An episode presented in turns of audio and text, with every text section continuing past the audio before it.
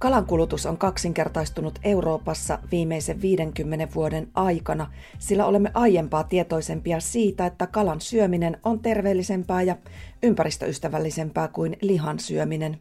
Tämä trendi on johtanut tiettyjen kalakantojen liikakalastukseen, eikä siihen ole yleensä liittynyt edes kalastajien elämänlaadun paranemista.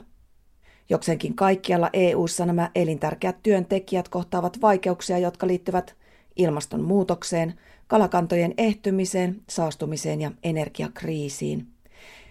Tässä jaksossa tapaamme kalastajia kaikkialta Euroopan unionista, Itämereltä Välimerelle ja Mustalle merelle ja takaisin pohjoiseen ja Suomen sisävesille. Aloitamme matkamme Mustanmeren rannikolta, jossa PNR:n toimittaja Petja Mihova vierailee bulgarialaisessa kalastajakylässä Tchengenes-kielessä ja tapaa paikallisia kalastajia. Kalastus ei ole enää sellaista työtä, mitä se oli ennen. Siitä on tullut hankalaa. Kalojen määrä vähenee ja monet asiat lannistavat meitä. Vain rakkautemme mereen saa meidät jatkamaan. Poikani on 40-vuotias. Hän tulee kalastamaan vain silloin, kun hänellä on 10 päivän loma. Hän tulee syksyllä, kun kalat ovat isoja. Perheen, lapsen, lainan kanssa, kuinka voit tulla tänne hankkimaan elantoa? Ei se ole mitenkään mahdollista. Meidän päiviemme jälkeen lapsen myyvät kaiken. Kyläiset tulevat ja kalastus katoaa. Bulgarialainen Euroopan parlamentin jäsen Atice Alieva Veli on kuitenkin vakuuttunut siitä, että EUlla on edelleen hihassaan kortteja kalastusalan tukemiseksi. EU:n kalastuspolitiikan tavoitteena on suojella kestävän tuotannon mahdollisuuksia ja taata elintarviketurva. Tietysti tämä kulkee käsi kädessä mahdollisuuksien tarjoamisen kanssa tällä alalla työskenteleville. Mahdollisuuksien, jotka eivät ole merkityksettömiä. Sanoisin, että kalastusalalla on valtavasti potentiaalia Euroopan unionin kannalta.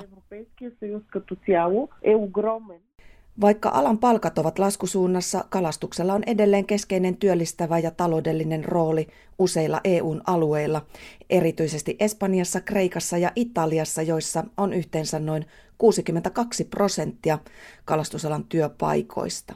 Joillakin rannikkoyhteisöillä kalastusala työllistää jopa puolet paikallisesta työvoimasta. EU:n yhteinen kalastuspolitiikka YKP on pitänyt alusta alkaen sisällään kalakantojen kestävää hoitoa ja meriympäristön suojelua. Polski-radion Katja Seman kysyy Justina Chajkovskalta, WWF:n Puolan meriekosysteemien suojelun asiantuntijalta, mitä tämä oikein nyt sitten tarkoittaa. Przede wszystkim rybołówstwo zrównoważone to powinno być rybołówstwo realizowane zgodnie z prawem. Kestävälle kalastukselle tulisi olla tunnusomaista se, että sitä harjoitetaan vakailla, terveillä ja runsailla kalakannoilla tai muilla meren eliöillä, ja että sillä on niin vähän kielteistä vaikutusta muihin meren ekosysteemin elementteihin kuin vain suinkin mahdollista. Tämä voidaan toteuttaa eri tavoin.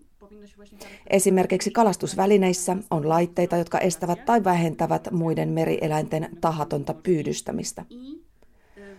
On olemassa erilaisia työkaluja, kuten pingerit, jotka on suunniteltu karkottamaan pikkuvalaita, esimerkiksi Itämerellä. Näitä äänilaitteita käytetään joidenkin merensuojelualueiden verkoissa estämään pyöriäisiä lähestymästä vaarallisia verkkoja, jotta ne eivät sotkeutuisi niihin.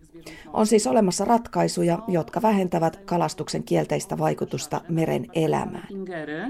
Które mają za zadanie odstraszać walenie, na przykład w Morzu Bałtyckim takie pingery są. Kestävämpi kalastuspolitiikka sisältää useita muitakin toimenpiteitä, mukaan lukien tieteellisesti lasketut saalisrajoitukset sekä kalastusalusten kapasiteettirajoitukset ja purkamisvelvoitteet. Purkamisvelvoite tarkoittaa sitä, että kalastajat eivät enää saa heittää saalista pois.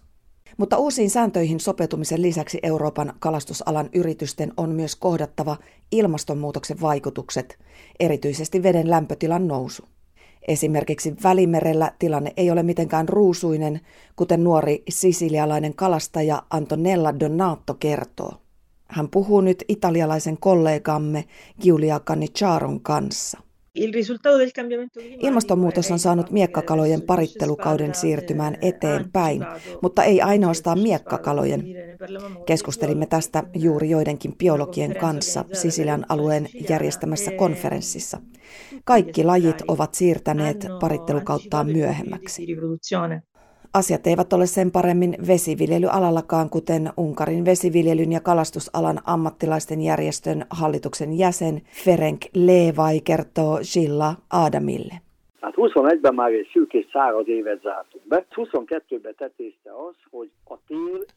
Vuosi 2021 oli laiha ja kuiva. Tämän kruunasi alkuvuodesta 2022 uskomattoman kuiva talvi. Ensimmäistä kertaa mies muistiin, kun ei satanut lunta tai vettä missään päin maata. Tätä pahensi lisää erittäin kuiva ilma. Järjestelmässä normaalisti olevasta 350 miljoonasta kuutiometristä vettä vuoden lopussa vettä oli vajaat 180 miljoonaa kuutiometriä. Valitettavasti niin suuren negatiivisen vaikutuksen jälkeen huomasimme sen luokan menetyksen tuotannossa, joka on harvinaista Unkarin kalastuksella. Runsaat 30–35% kaloista, jotka olisi pitänyt saada, jäi pyytämättä.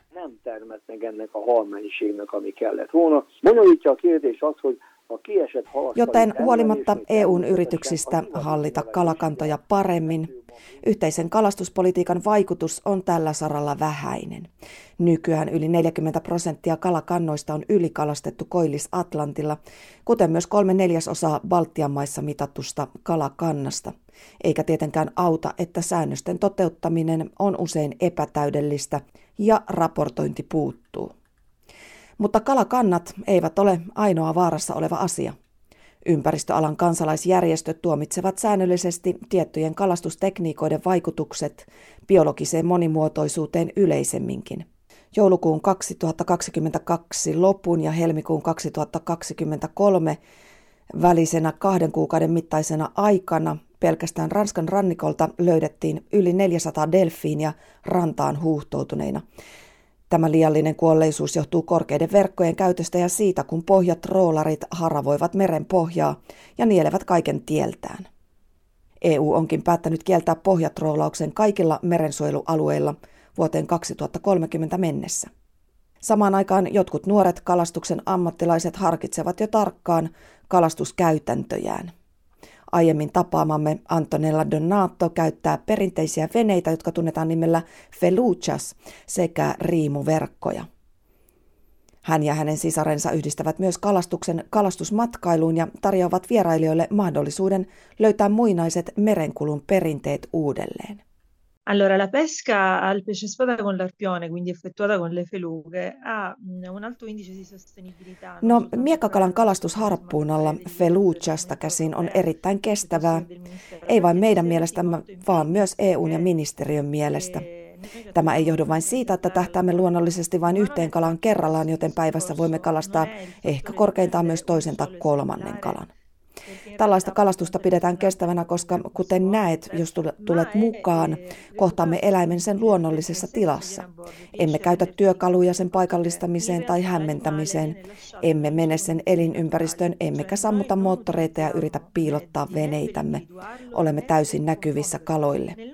Jälleen, jos tulet kanssamme, voit nähdä, että fiksuimmat eläimet, joilla on hyvät selviytymisvaistot, tietävät, että olemme siellä. Tämä on pohjassa asuva kala, joka kuulee moottorin äänen ja näkee sitten varjon, jota se jonkin ajan kuluttua alkaa seurata. Se on tietoinen vaarasta. Emme myöskään pääse sen elinympäristöön. Jos se sukeltaa vain 3 metriä syvemmälle, emme voi enää saavuttaa sitä. Ja miekkakalalle 3 metriä ei ole mitään. Vede un'ombra che poi comincia a seguirlo a un certo punto. Quindi comunque si rende conto che c'è un pericolo. Joten onko eurooppalaisten kalastajien tulevaisuus siis siinä, että heistä tulee perinteisen elämäntavan edistäjiä? Ainakin Andris Cirulis, kalastaja ja Latvian rannikkokalastajajärjestön puheenjohtaja, ajattelee niin. Hän keskustelee kollegamme Latvias radion Uldis Ketsperisen kanssa.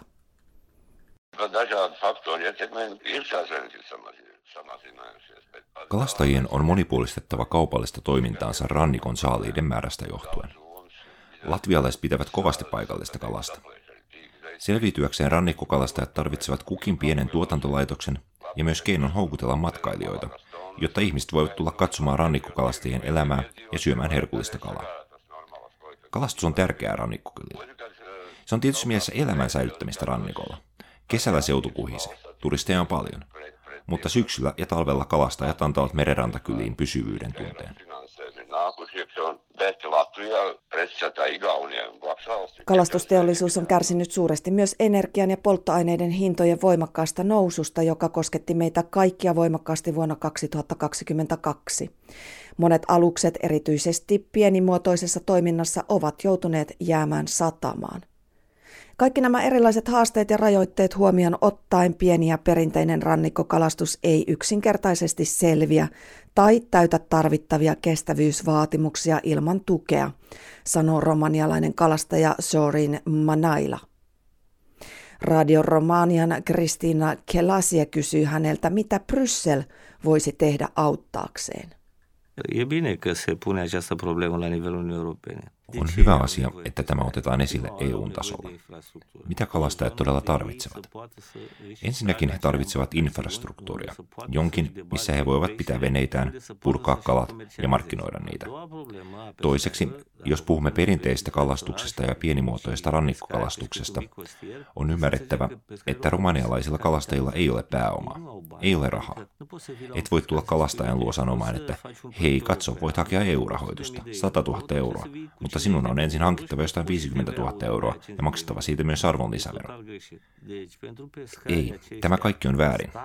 Loppujen lopuksi valtion tulisi rakentaa tämä infrastruktuuri kalastajille ja eurooppalaisilla rahastoilla pitäisi olla hyvin pienet omarahoitusosuusvaatimukset, toisin sanoen vain 10 tai korkeintaan 20%.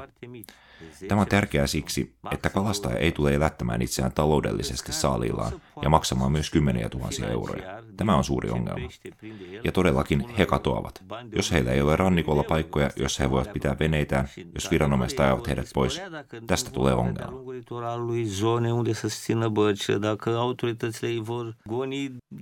Liettuassa toimittaja Aguste Liberté Giniu Radicasista nostaa valokeilaan virkistyskalastuksen. Hän keskustelee kalastajayhdistyksen johtajan Martynas Počebutasin kanssa catch and release, eli pyydystä ja päästä menetelmästä, jossa kala punnitaan, mitataan ja valokuvataan nopeasti ennen kuin se päästetään takaisin veteen. Vaikka Počebutas näkeekin tiettyjä puutteita lohenkalastuspolitiikassa, hän kiittää hiljattain käyttöön otettuja syksyn rajoituksia. Lohen kutuaikana lohet on vapautettava. Yksi erinomainen esimerkki, joka alkoi aivan äskettäin, vasta viime syksynä, on se, että lohta saa kalastaa joista syksyllä vain catch and release periaatteella. Aiemmin ei siis ollut näin. Mielestäni tämä muutos on parasta, mitä Liettuan kalastuksen historiassa on tapahtunut. Jollain tapaa on kuitenkin edelleen suuri pettymys, että olemme niin paljon jäljessä muuta maailmaa. Lohenpyyntilupa maksaa täällä vain 2,5 euroa. En ole koskaan nähnyt näin alhaisia hintoja missään. Kahvi huoltoasemalla maksaa luultavasti tätä enemmän. Ja sillä hinnalla voit viedä valtavan 10-20 kiloa painavan kalan syötäväksi. Kalan, joka kulkee noin 500-600 kilometriä kutemaan. Kalan, joka tuottaa jälkeläisiä. Kalan, jolla on valtava merkitys virkistyskalastuksen ja kaiken muun kannalta. Tämä oli ennen mahdollista myös syksyllä, mutta ei enää. Nyt nämä kalat saavat kutea. Počebutas huomauttaa, että nuorempi sukupolvi on sopeutunut tähän catch and release-käytäntöön paremmin kuin ne, jotka ovat kalastaneet monta vuotta. Ja siinä onkin asian ydin. Muutos vie aikaa. Toivotaan vain, että emme ole jättäneet sitä liian myöhään. Mutta mikä tilanne on Suomessa, tuhansien järvien maassa? Paljonko Suomen sisävesillä on ammattikalastajia ja miten kalaa riittää? Siitä meille kertoo Suomen Sisävesiammattikalastajien liiton toiminnanjohtaja ja hallituksen puheenjohtaja Juha Piilola, joka kalastaa ammatikseen itsekin. Suomessa päätoimena on, eli niin sanotusti ykkösryhmän kalastajia on 350 ja noin 1600 kalastajaa kaikkiaan. Ja rannikolla sitten tietysti toinen mokoma, eli rannikkokalastajia on myös 350 päätoimista. Se, että kaloja riittää, no meillä on kuitenkin satoja tuhansia järviä ja jos lasketaan, että keskimäärin järvi tuottaa kattaa kaikki kalalajit mukaan lukien noin 7 kiloa hehtaari, niin kyllä mä uskallan väittää, että kyllä kalaa piisaa, se ei ole kalavaroistakin, niin etteikö meillä kotimaista kalaa riittäisi kulutuksi. Suomen sisävesillä tärkein kalalaji kilomääräisesti on muikku. Arvoltaan tärkein laji on sitten kuha. Kuhaa pyydetään noin 1 miljoonaa kiloa nykypäivänä Suomen sisävesiltä. Muikkua pyydetään noin 3 miljoonaa kiloa. Ja sitten kokonaissaalis on luokkaa 7 miljoonaa kiloa sisävesin osuus, mitä päätyy elintarvikkeeksi. Sitten siellä on kasvavassa trendissä särkikalat, eli särjet, lahnat, säynävän mukaan lukien. Ja niistä nyt on enenevässä määrin ruvettu tekemään sitten näistä särkikaloista erilaisia kalajalosteita. Ne on meidän tärkeimmät lajit. Tietysti siellä on myös siikaa, ahventa, haukeet ja niin edelleen, mutta ne on vähäisimmässä roolissa. Ilmastonmuutos ei ole Piilolan mukaan vaikuttanut vielä juurikaan saalismääriin Suomen sisävesillä, mutta olosuhteisiin kyllä.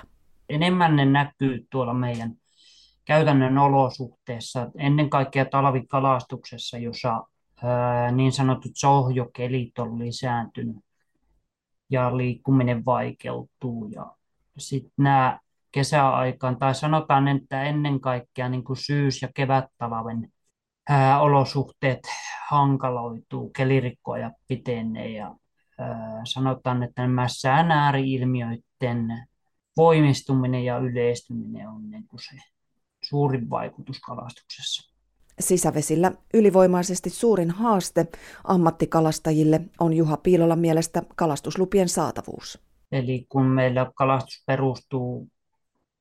pohjautuu pitkälti niihin yksityisvesialueisiin, joihin on sitten aika vaikea saada lupia ja ne alueet on varsin rikkonaisia, niin se, että sinne saataisiin pitkäaikaisia, sanotaan 5 vuoden kalastuslupia esimerkiksi, että voitaisiin alalle investoida ja uskallettaisiin investoida ja panostaa siihen, niin tosi suuri haaste siinä. Kysyntää hänen mielestään kotimaiselle kalalle riittää kyllä, joskin vääristyneet mielikuvat kalan hinnasta sekä kalajalostusyritysten puute hidastavat myyntiä. Kyllä, kysyntää sinällään on. Oikeastaan ehkä jopa enenevässä määrin. Moni moittii tietysti sitä hintapolitiikkaa, että kun kotimainen kala on kallista, mutta itse asiassa pari päivää sitten juuri tuossa Ilta-Sanomista luin, että itse asiassa tuo mainittu muikku, jota me sisävesillä eniten pyydetään, onkin se kalatiskin halvin tuote. Eli enemmän ehkä kysymys on siitä, että kala ei mene kaupaksi, niin lienee olevan siitä, että on jopa vääristyneitä mielikuvia siitä kalan kalliista hinnasta. Ja taas se heijastuu sitten ehkä jopa kalan tarjoajiin. Eli vähittäiskaupat ei välttämättä uskalla edes ottaa sitä kotimaista kalaa tarjolle, kun pelätään, että sitä ei liikukaan sitä tiskistä ja tulee hävikkiä. Suhteessa maan kokoon niin meillä on aika vähän näitä kalajalostusyrityksiä, jotka sitä voisi tehdä. Ja se lienee ehkä se merkittävä ongelma tässä. Ja taas toisaalta muikun ongelma on myös se, että jos meillä on paljon hyvä kanta, tiheä muikkukanta, kala on pientä ja meillä ei ole perkkuukonetta, joka pienisi perkkaan, eli tekee sen kalajalostuksen ensimmäisen vaiheen, niin meiltä puuttuu myös teknologiaa tästä välistä. Jotta me voitaisiin kilpailla esimerkiksi tonnikalan kanssa, niin meidän pitäisi saada kustannustehokkuutta siihen teknologiaan, ja se on vielä kehitysvaiheessa, sanotaan näin. Hän toivoo nyt, että julkisen ruokahuollon puolella ryhdyttäisiin miettimään, voisiko siellä käyttää kotimaista luonnonkalaa nykyistä paljon enemmän. Kysymys on kuitenkin pienellä hiilijalanjäljellä tuotetusta, runsaasti valkuaista sisältävästä elintarvikkeesta, jota meillä tosiaan Suomen maassa piisaa. Se luo meille huoltovarmuutta, se on hajautettua tuotantoa, joka on huoltovarmuuden näkökulmasta erinomaisen tärkeää säilyttää meillä kotimaassa. Ja sen takia nimenomaan julkisen ruokahuollon tulisi tukea omilla ostoillaan tätä alaa. ja sitä kautta myös saadaan elinvoimaa tälle alalle, kun on suuria ostajia, jotka pystyy sitten käyttämään suurempia volyymeja. Kun tuntuu, että tuolla yksityispuolella ne volyymit vaan laskee ehkä nykypäivänä, kun meillä ei jalostus pysty vastaamaan siihen tarpeeseen, mitä yksityinen kuluttaja kaipaa. Siellä meillä on suuri hyödyntämätön resurssi.